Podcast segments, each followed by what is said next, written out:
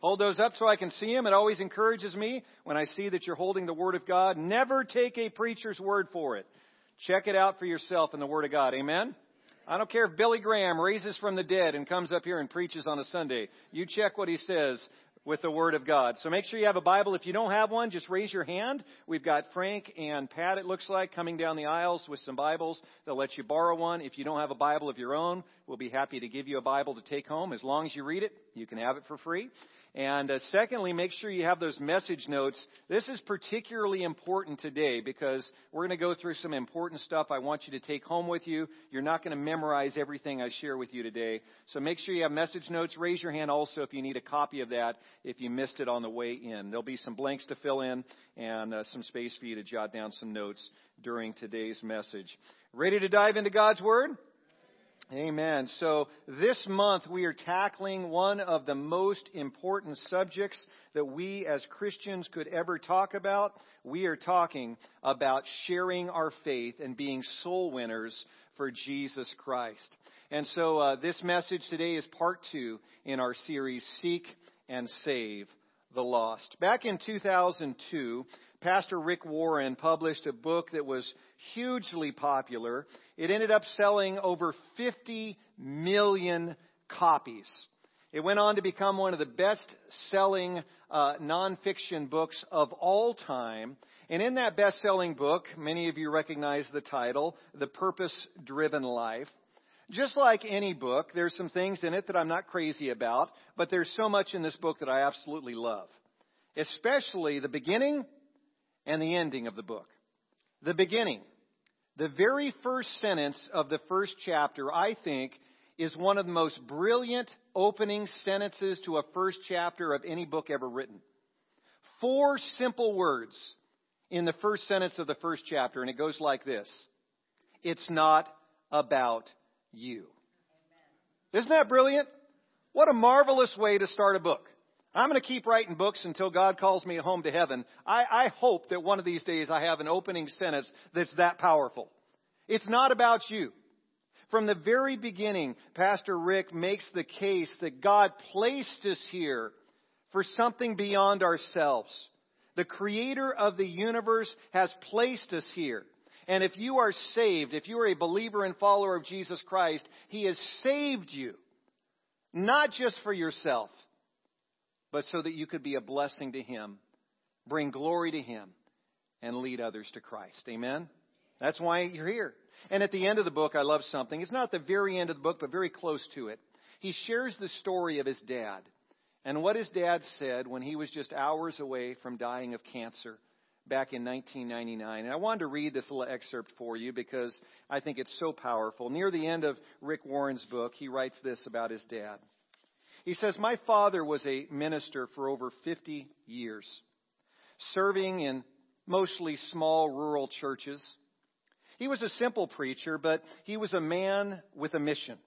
His favorite activity was taking teams of volunteers overseas to build church buildings for small congregations.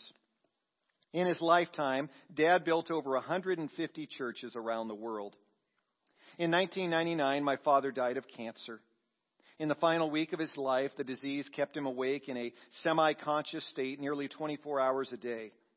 As he dreamed, he'd talk out loud about what he was dreaming. Sitting by his bedside, I learned a lot about my dad by just listening to his dreams. He relived one church building project after another.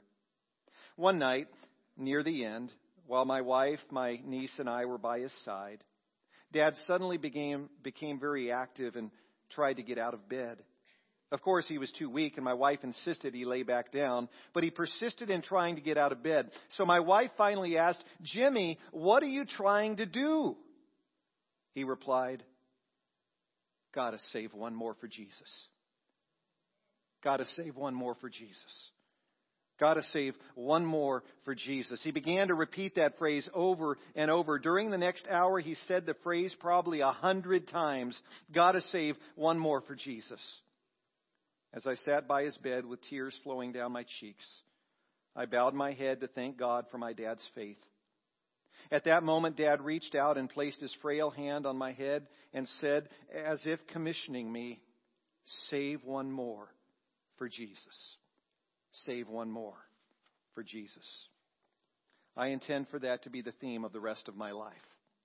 I invite you to consider it as a focus for your life too, because nothing will make a greater difference for eternity. If you want to be used by God, you must care about what God cares about. What He cares about most is the redemption of the people He made. He wants His lost children found. Nothing matters more to God. The cross proves that. I pray that you will always be on the lookout to reach one more for Jesus. Amen. Amen. Save one more for Jesus. I hope that in my final breaths, I'll have an opportunity to tell my wife and my daughters that I love them one last time. And I hope that with my final breath, I'll have an opportunity to save one more soul for Jesus. That would be awesome. Last week, we launched this message series, and I shared with you a short video clip from Dr. Adrian Rogers. He was a pastor for more than 30 years of the Bellevue Baptist Church in Memphis, Tennessee. He passed away in 2005, but before passing, he shared this powerful message about the importance of sharing our faith. And you probably remember, those of you who were here, a couple of those quotes I shared with you from that video. He said, If you are not endeavoring to bring souls to Christ, you're not right with God. And last week we asked the question, is he right? Is he right? And some of us, in our heart of hearts, hope he's wrong. But I think in all likelihood he is right. Because when it comes down to it, the number one reason Jesus came to earth in the first place was to save lost souls. And the number one mission that he gave us as his followers before he ascended into heaven was to go into all the world and make disciples of all nations, baptizing them in the name of the Father and the Son and the Holy Spirit. The number one mission he gave us before he went back to heaven was go out there and win souls for Jesus and teach them how to follow me well. We quoted Andrew Murray last week. He was a wonderful 19th century pastor and author. He wrote, There are two classes of Christians, soul winners and backsliders you're one or the other. And we asked the question last week is he right? And really, in all likelihood, the chances are he's right too. Because if souls are what matters most to Jesus, then shouldn't they matter most to those of us who follow Jesus? I'm not quite sure how we can ignore Jesus top priority and say we're right with him and not in some way slipping away from him.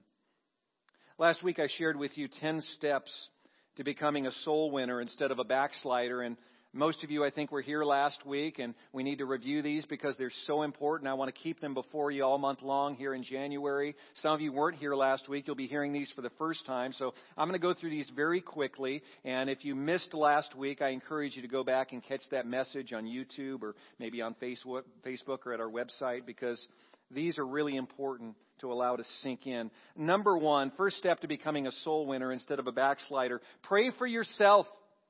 Ask God to give you a burden for lost souls and to choose you to be a soul winner. I want to hear you share these words. If you believe these words, please say this with me. With me. Pray for yourself. Ask God to give you a burden for lost souls and to choose you to be a soul winner. Church, you've got to want it. You've got to really, really want it. If you haven't started praying this prayer recently, if you haven't started praying it over the past week, I encourage you to begin praying it today. Oh God, give me a burden for souls. Give me a passion for reaching the lost. Choose me to lead my family and friends to Christ. One of the most important steps you could ever take to becoming a soul winner is recognizing that you're not passionate about it, recognizing that you don't have the heart for the lost like you should have a heart for the lost, and you simply go to God humbly and say, Change me, God. Give me a heart for the lost that I don't currently have. Number two, the second step to becoming a soul winner, you've got to pray for others. We can't just pray for ourselves. We have to pray for others. Pray by name for the salvation of people you know who need Christ. I hope that many of you began doing this this last week. I've got a number of names I pray for every single night. Praying for those family members, friends. I try to pray for President Biden, Vice President Harris, Governor Newsom every single night. And it's not because we have a Democrat in the White House. I prayed all the time for Trump to be saved as well when he was in the White House. Our leaders need Jesus Christ. Pray for them by name. And I shared with you last week that God was touching on, laying on my heart this, this insight from Revelation that as we pray, our prayers are like living incense before the throne of God in heaven. And so I want the names of my friends who need Christ and the family members I know who need Christ and our president and vice president and governor and anyone else. I want their names living in the presence of God at his throne in heaven. Take their names and pray them, and they will live before the Lord in heaven, those names. And you better believe that a prayer of a righteous man is powerful and effective. Step number three, memorize a few strategic Bible verses. These are the five I mentioned to you last week. The second of these, Romans 6:23, a little bit later in this message today, you'll see how vital that one is. Just that verse by itself you can use to lead someone to Christ. Romans 6:23 for the wages of sin is death, but the gift of God is eternal life in Christ Jesus our Lord. Hide those verses in your mind and heart. Step number four learn a simple, clear gospel presentation and practice sharing it. Got good news for you? We'll learn that simple gospel presentation this morning together. Number five, Always be packing gospel tracts, church invitations, a good Christian book, or a link to a website. I think all of you got on the way in a little soul winning pack, is what I call it. Did you get a little soul winning pack on the way in? Everyone should have one of these. If our greeters didn't get them to you, let us know. We'll get you one. We've got on here, Holly prepared these for us this last week, two little invitations to impact and two of those gospel tracts I mentioned to you last week that we would have for you this morning. I love these little gospel tracts. It's in the form of a little comic strip, so it's not just good for adults and teens. Kids can read it as well. And it's an engaging, creative way to share a clear gospel message. And you can simply give this to someone and say, you know what? I, I came across these this last week. I got one at church. I thought it was really entertaining, and it really got me thinking. I, I'd love for you to read it and tell me what you think about it. It could be as simple as that. So I want you to keep these on hand. I mentioned to you last week we always have to be packing, and I was kicking myself 24 hours later because Monday morning I was sitting in the waiting room of a dentist office here in Victorville, and I was striking up a conversation with a guy sitting next to me. He was probably late 20s, had his son with him coming to get his teeth cleaned. His son was maybe 7 or 8, and the guy somehow started talking about having another child. And he was telling me, you know what, I'd kind of like to have another kid, but my girlfriend left my son and me when he was six months old. And so, open door. I says, well, you know what? Something that might work better for you. I find that God's way, you know, works a lot better. Number one, you find a woman you want to spend the rest of your life with, you get married. And number two, you have sex after you get married. And then number three, you have a child with the woman you're spending the rest of your life with. And the way he was looking at me, it was clear he had never heard someone tell him this before. And he was hanging on to my every word. It wasn't one of those standoffish type reaction. He was hanging on every word and he was soaking it in like a sponge. No one evidently had ever told him this. And so I grabbed my wallet a few minutes later and reached in for an invitation to invite him to church and I didn't have any. I just got through telling you fine folks 24 hours earlier, make sure you're always packing. I had given my last one to a guy in the Walmart parking lot about an hour earlier, and I didn't have an extra one. I only was prepared that day to share Christ with one person. Shame on me.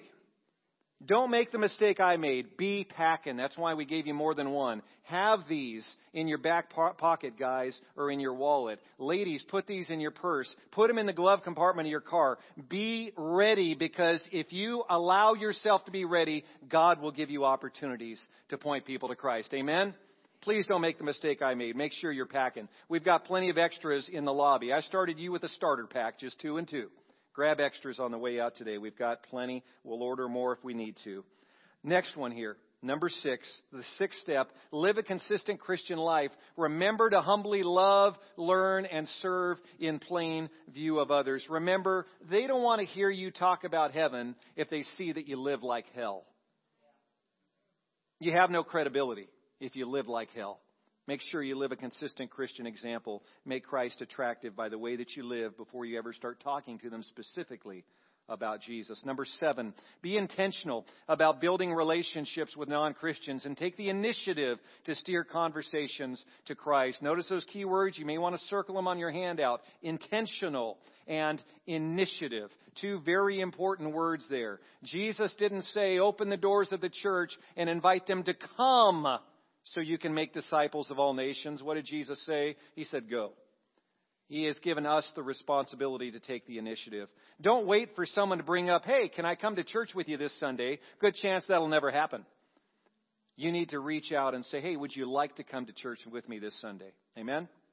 Number eight, post gospel centered content on social media. Don't just post feel good Bible verses. Post scriptures that issue a clear call to Christ and share links to some of the excellent gospel centered content available online, especially for those of you who are on social media, Facebook, Instagram, TikTok, whatever. Make sure those of you who are on social media, you use that as an open door to, introduce people to the gospel. Amen? Some of you in the room are tech savvy. You can navigate the internet at, at, at twice the speed that I can. If you are tech savvy, especially use some of those wonderful resources online to point people to Christ. Number nine, bring at least one non-Christian with you to church every month this year. Some of you may have done that today already. I won't ask for a show of hands. We don't need you to show off today, but make sure you're doing this every month. Invite someone to church.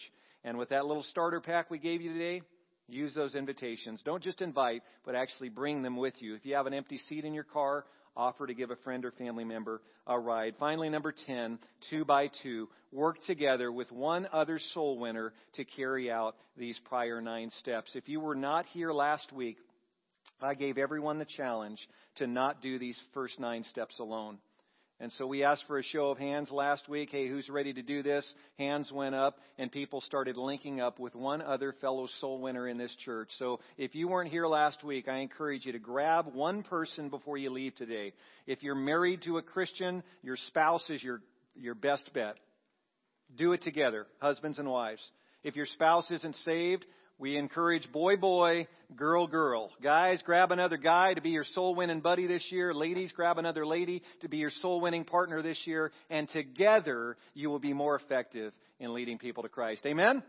Amen. Well, let's open our key passage today. Luke chapter 10 is where we're going to be. Luke chapter 10 beginning in verse 1. This is such an important passage because here Jesus gives us a four step process for preparing the soil for someone to hear the gospel. Some people wonder, did Jesus ever give us a step by step process for leading someone to Christ? And the answer is yes. He does it here in chapter 10 as he sends out 70 of his followers out into the towns ahead of him to lead people to Christ. And so here we are in Luke chapter 10, beginning in verse 1. Please say amen if you're there. Here we go, beginning in verse 1. After this, the Lord appointed 72 others and sent them two by two ahead of him to every town and place where he was about to go. He told them, The harvest is plentiful, but the workers are few. Ask the Lord of the harvest, therefore, to send out workers into his harvest field. Go. I am sending you out like lambs among wolves. Do not take a purse or a bag or sandals, and do not greet anyone on the road. When you enter a house, first say, Peace to this house. If a man of peace is there, your peace will rest on him. If not, it will return to you. Stay in that house, eating and drinking whatever they give you, for the worker deserves his wages. Do not move around from house to house. When you enter a town and are welcomed, eat what is set before you, heal the sick who are there, and tell them, the kingdom of God is near you. Amen. May God bless us as we study his word together today. Well, in the prior chapter, in Luke chapter 9, Jesus sent out 12, uh, his 12 apostles to do much the same thing that he sends these 72 out to do here in chapter 10. So Back there in chapter 9, we read early in the chapter, he sends out his 12 apostles. They're going into the towns ahead of where Jesus is, preparing the way for Jesus to come to those towns. He sends them out two by two. He gives them power to drive out demons, to heal the sick, and to preach that the kingdom of God is near them. And so those 12 go out. They have just absolutely miraculous results. They come back all excited about what Jesus had done through them as they went two by two into those towns. And here at the top of chapter 10, Jesus appoints another, it says 72. Now, there's a slight variance in the early Greek translations of Luke chapter 10. About half of the English translations you look at will say that Jesus sent out 72. The other half will say he sent out 70. So which is it? 70 or 72? Uh, the answer really is both. Because in all likelihood, Jesus sent out his 12 apostles again he was sending out 70. In all likelihood, he sent the 12 with them. So at the very least, there were 82, 82 total going out ahead of Jesus. And so 70 or 72, we don't know for sure. My hunch is that the new number was 70. Because Jesus was always very strategic when he chose a specific number. Because numbers were very important in Israel. And in Scripture, in the whole Bible, we find that certain numbers are repeated over and over again, and those numbers have significance uh, much beyond any significance we would see as English speaking Americans. For example, the number 12 we find repeated in Scripture. Uh, there were 12 sons of Jacob, remember? And 12 tribes of Israel. And so Jesus was strategic when he chose 12 apostles. He chose 12 for a reason 12 tribes of Israel, 12 apostles to carry out his mission of salvation to all of Israel. Amen? And then when God wanted to reach the Gentiles, he chose a 13th apostle, Paul, to reach the Gentiles. Amen? And so 12 is very significant. 70 is another significant number. Moses, you may remember, when he was taking the, the 1 million plus Israelites through the wilderness to the promised land, he chose 70 men to be under leaders to help to lead the people on the way to the promised land. So 70 was significant. The Sanhedrin, the Jewish high court, the Supreme Court in Israel, they had 70 members, 70 leaders on the Sanhedrin. 70 is repeated also in the book of Revelation. Another interesting thing, I think, that applies to the number Jesus chose here, the Jews in his day believed there were 70 nations on earth. 70 nations on earth. So I believe Jesus strategically picked 70 men to go out two by two into these surrounding towns to represent that he is going to commission his followers to go into all the world and make disciples of all nations. Amen? Every man, every woman, every child should be given an opportunity to hear the good news about salvation in Jesus Christ. Well, whether it was 70 or 72, he sends them out here two by two. Look at verse 2 again here in Luke 10. Jesus says to them before he sends them out, The harvest is plentiful, but the workers are few. Ask the Lord of the harvest, therefore, to send out workers into his harvest field. I like how the contemporary English version translates verse 2.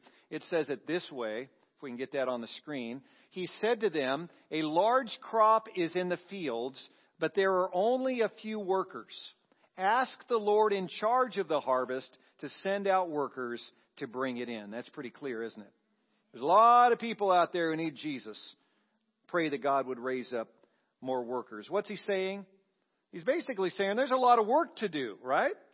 There's a lot of work to do. There are thousands upon thousands of people who are ready to accept Christ and be saved if someone can reach them.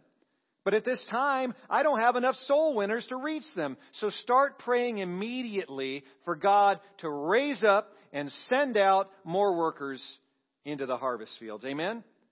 Pray that God will raise up and send out more workers to reach those that need Christ. That's pretty important. That's a great prayer to be praying. God, raise up and send out more because there's too many people out there for just a few evangelists to reach. But look at verse 3. Jesus, on the heels of saying, Pray for more workers, says, Go, I am sending you. I've always found that very interesting. Pray for more workers. Congratulations, I'm about to answer that prayer. Go get them. Right? That's what Jesus is saying. On any given day here in America, there are more souls lost than there are souls saved.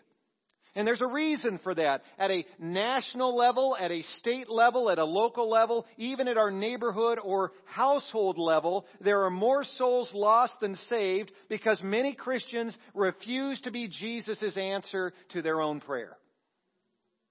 That's the reason. We refuse to be Jesus' answer to our own prayer. Do you want your kids to be saved? Do you? Grandparents, do you want your grandkids to be saved? Fantastic. Do you want your neighbors, your coworkers, your friends to be saved? That's wonderful. Jesus says, I want the same thing. Go get them. I'm sending you. There are far too many Christians in our nation who want people to come to Jesus. They want their family to be saved. They want their friends to come to Christ.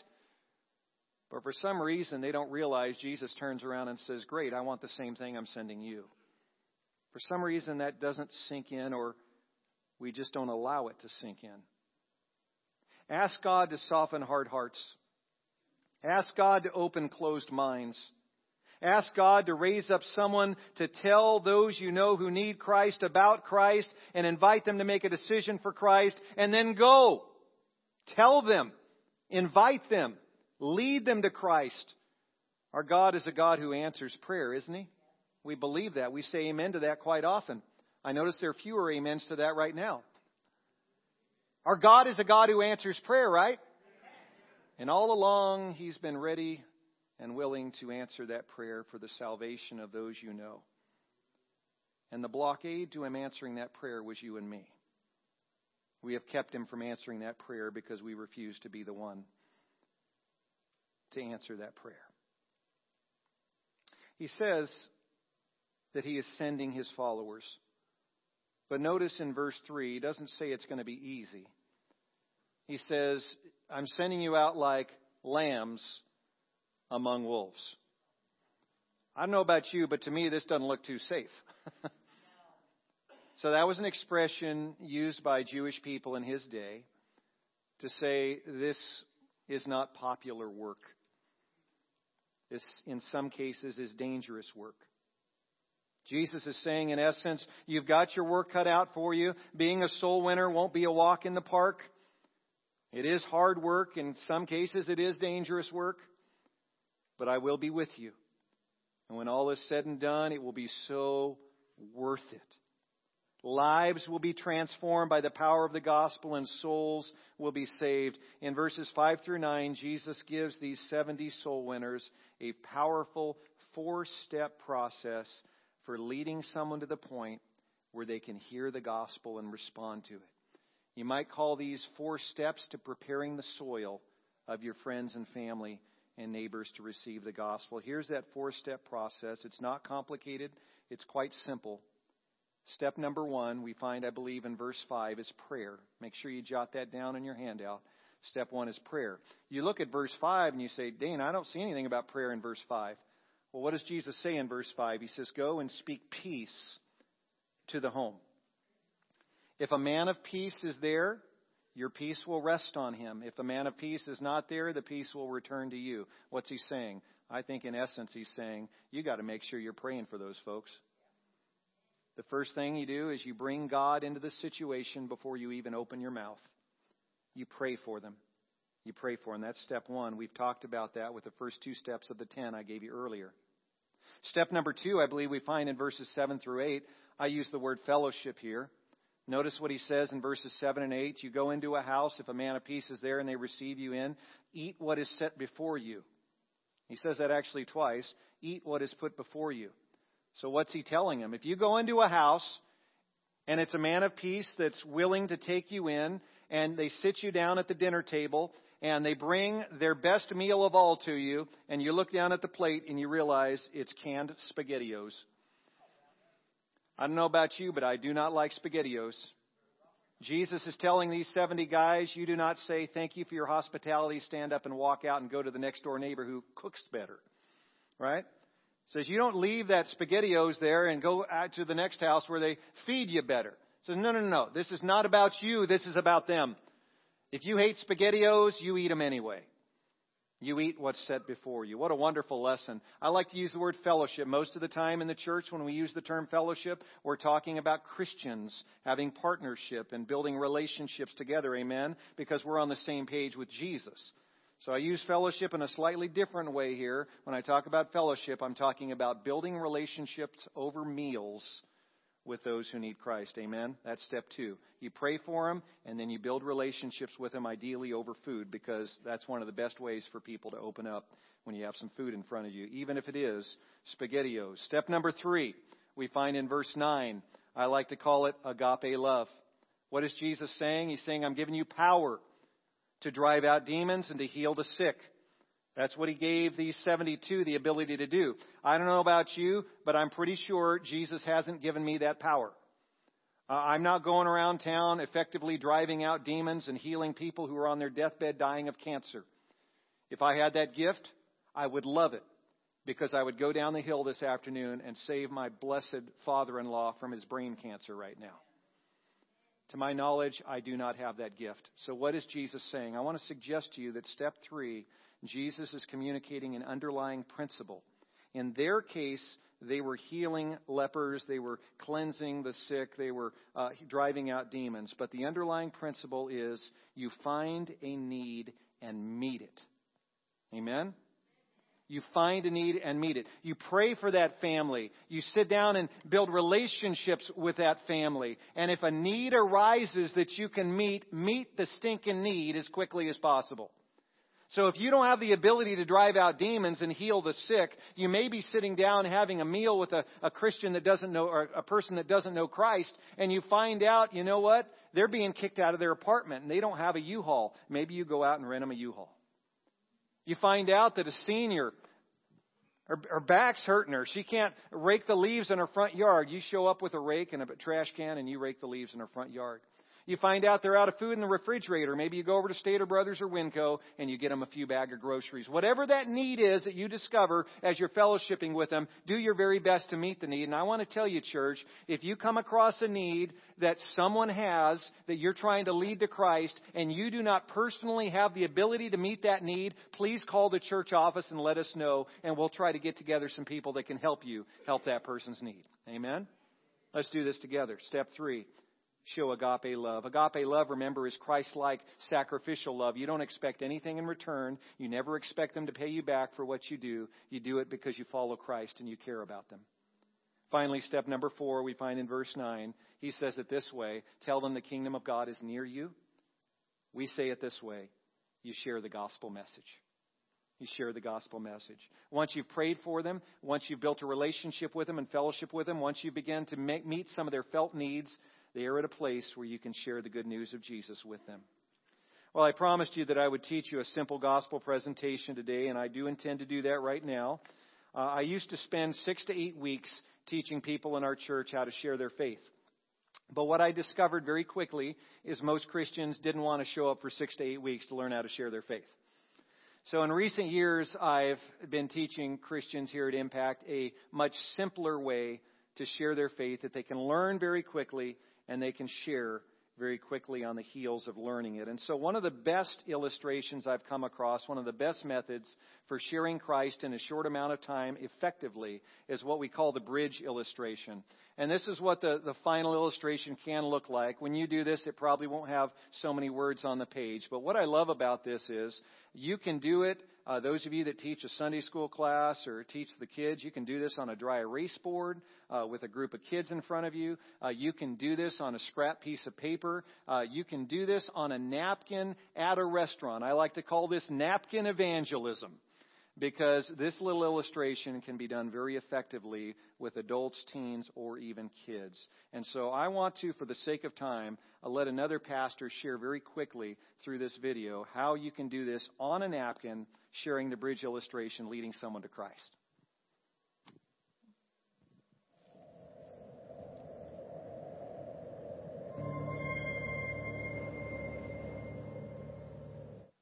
So often when I'm explaining the gospel to people, I found a couple of illustrations that are really helpful. Um, one of them, and you can write these out just on napkins, like if you're out at a restaurant, is called the bridge illustration. And it goes something like this that between us and God, there's a separation. And the reason for that separation is our sin. And there may be a couple of verses that would be helpful to memorize if you're given this illustration. One of them is Romans 3:23, which says, "For all have sinned and fall short of the glory of God." And the idea of this verse, if you just think about it with regards to your own life, we fall short of our own standards. I can't even live up to my standards for myself much less God's standards. And the idea is that we fall short of the standards that God has for us. And because of that, in our relationship with Him, the Bible tells us that there is a separation. Now, how do we overcome this separation? That's the point of the gospel.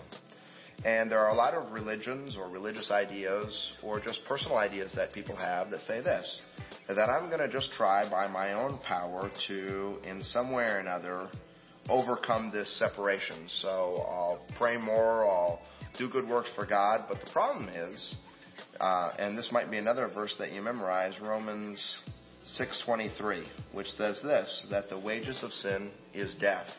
The problem is that no matter how many good things we try to do, we keep on sinning.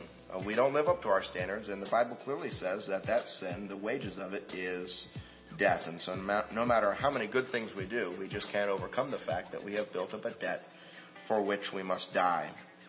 And so, the Bible says that God has overcome this separation for us. What we couldn't do ourselves, um, God has done through Jesus Christ. And Jesus paid the penalty of our sin. He died the death that we deserved in order that we could be with God. And so it's Jesus that has bridged this separation between us and God that was caused by our sin. See, not complicated, right? Let's put up that next slide here. So basically, you start out on your napkin or your piece of paper. And I, I think it is more effective, and it'll help jog your memory in the middle of this if you write out that Romans 6:23 verse, "For the wages of sin is death, but the gift of God is eternal life in Christ Jesus our Lord." Notice certain key words are circled. You can just start left to right and circle key words as you're sharing this presentation. So this is kind of like your cheat sheet. If you memorize Romans 6:23, write it at the top of your napkin as you're talking to your friend or family member. You can refer to it and they can refer to it. You start out with man on one side and God on the other. God created us to be with him, right? That's the Garden of Eden. Talk about that if you want. Perfect paradise on earth. God and man walk together side by side. But sadly, Adam and Eve sinned, and since that time, every human who's ever lived, including you and me, has sinned. And it's created this Grand Canyon. And so you can go ahead and show that separation now between man and God. It's a Grand Canyon. So many people think that if they're good enough or if they're religious enough, they can jump over the Grand Canyon from their side to God's side. What happens if the world record holder in the long jump tries to jump over the Grand Canyon? You could have Olympic gold 10 times over and you're still going to go splat in the bottom of the canyon, right? We can't bridge the gap. And so God created us to be with Him, but our sins separate us from God. And sins cannot be removed by good deeds, but paying the price for sin, Jesus died and rose again. You write the cross, our bridge to God. Everyone, how do we get to God's side through Christ? Well, everyone who trusts in Christ has eternal life, and life that's eternal means will be with God forever. You put up that next slide here. I've just shared with you what gospel means. God created us to be with Him. Our sins separate us from God. Sins cannot be removed by good deeds.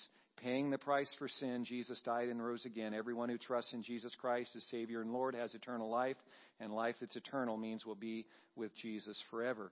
And so, if you kind of hide this in your mind and heart, keep that bridge illustration in mind and Romans 6:23 in mind, you can effectively share in under 3 minutes the gospel presentation with a family member or friend. You believe you could do this? Absolutely, you can. Some of you say, I'm not sure if I could do this yet. Great, we've got something for you a soul winning clinic this Wednesday and next. So you'll get an opportunity to practice sharing that with others. Now, the gospel is so critical. Here's the number one mistake that Christians make when they're sharing their faith they'll share maybe a message like this, and they forget the most important part asking for a decision. And so you need to ask two questions after you share something like the bridge illustration. This first question, very important. Does this make sense to you?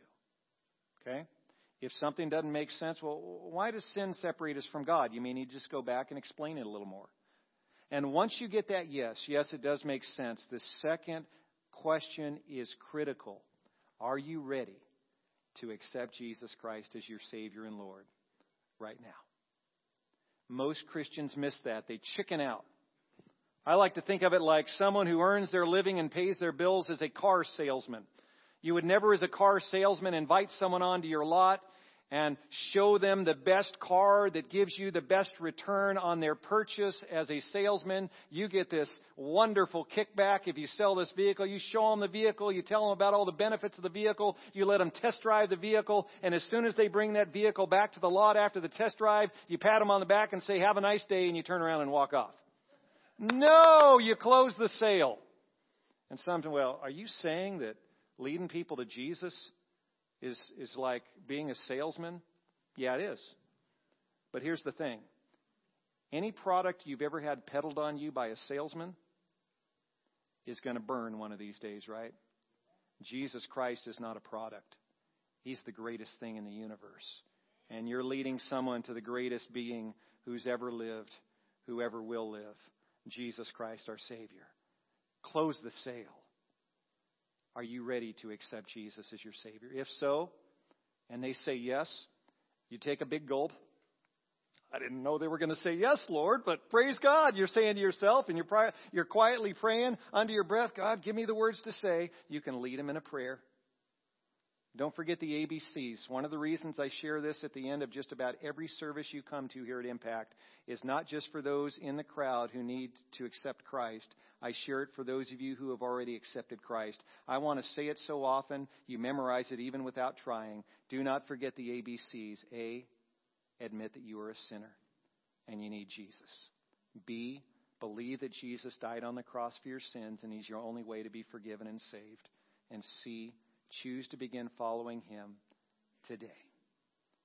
Many of you have memorized the ABCs even without trying. You thought I was sharing this for someone else, but largely I was sharing it for you.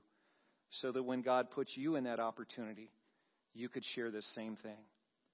If they are ready to share those ABCs or to take hold of those ABCs, you can lead them in a prayer.